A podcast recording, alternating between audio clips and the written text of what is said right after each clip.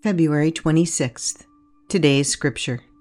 By the sweat of your brow you will eat your food until you return to the ground, since from it you were taken. For dust you are, and to dust you will return. Genesis 3, verse 19, the New International Version. Today's Guide. When preparing for today, think about the following. We have all we need to live a full life, but we need to do our part. Food for thought. When things don't go quite according to plan, God gives us the opportunity for growth, forgiveness, and grace so that we can reset and start again. God never wants us to be stuck in a place of despair. He wants us to keep reaping what we have sowed until we return to Him. He is always with us, lifting us up, and when we stumble, He is there to help us get up and is cheering us on as we cross the finish line.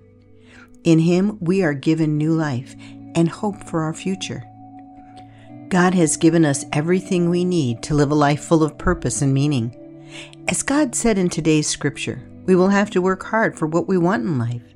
The good news is He is right beside us, guiding our paths and providing the strength, courage, and perseverance we need to make what we have sowed a reality.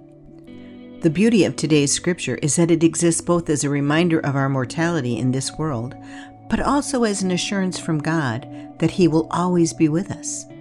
We can take comfort in knowing that this is not the end, and that our journey here on earth is only a small part of something bigger.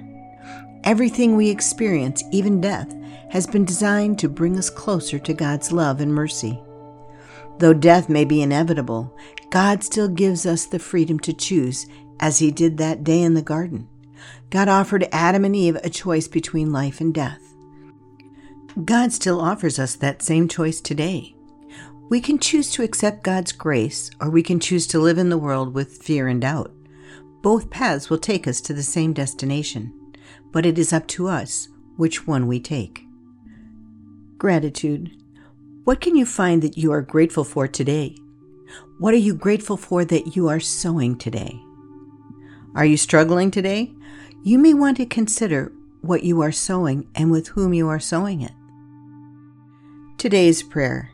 Lord, as I think about eternal life with You, Lord, I am reminded that my works will not lead me there, but it is in You that I have my life and being.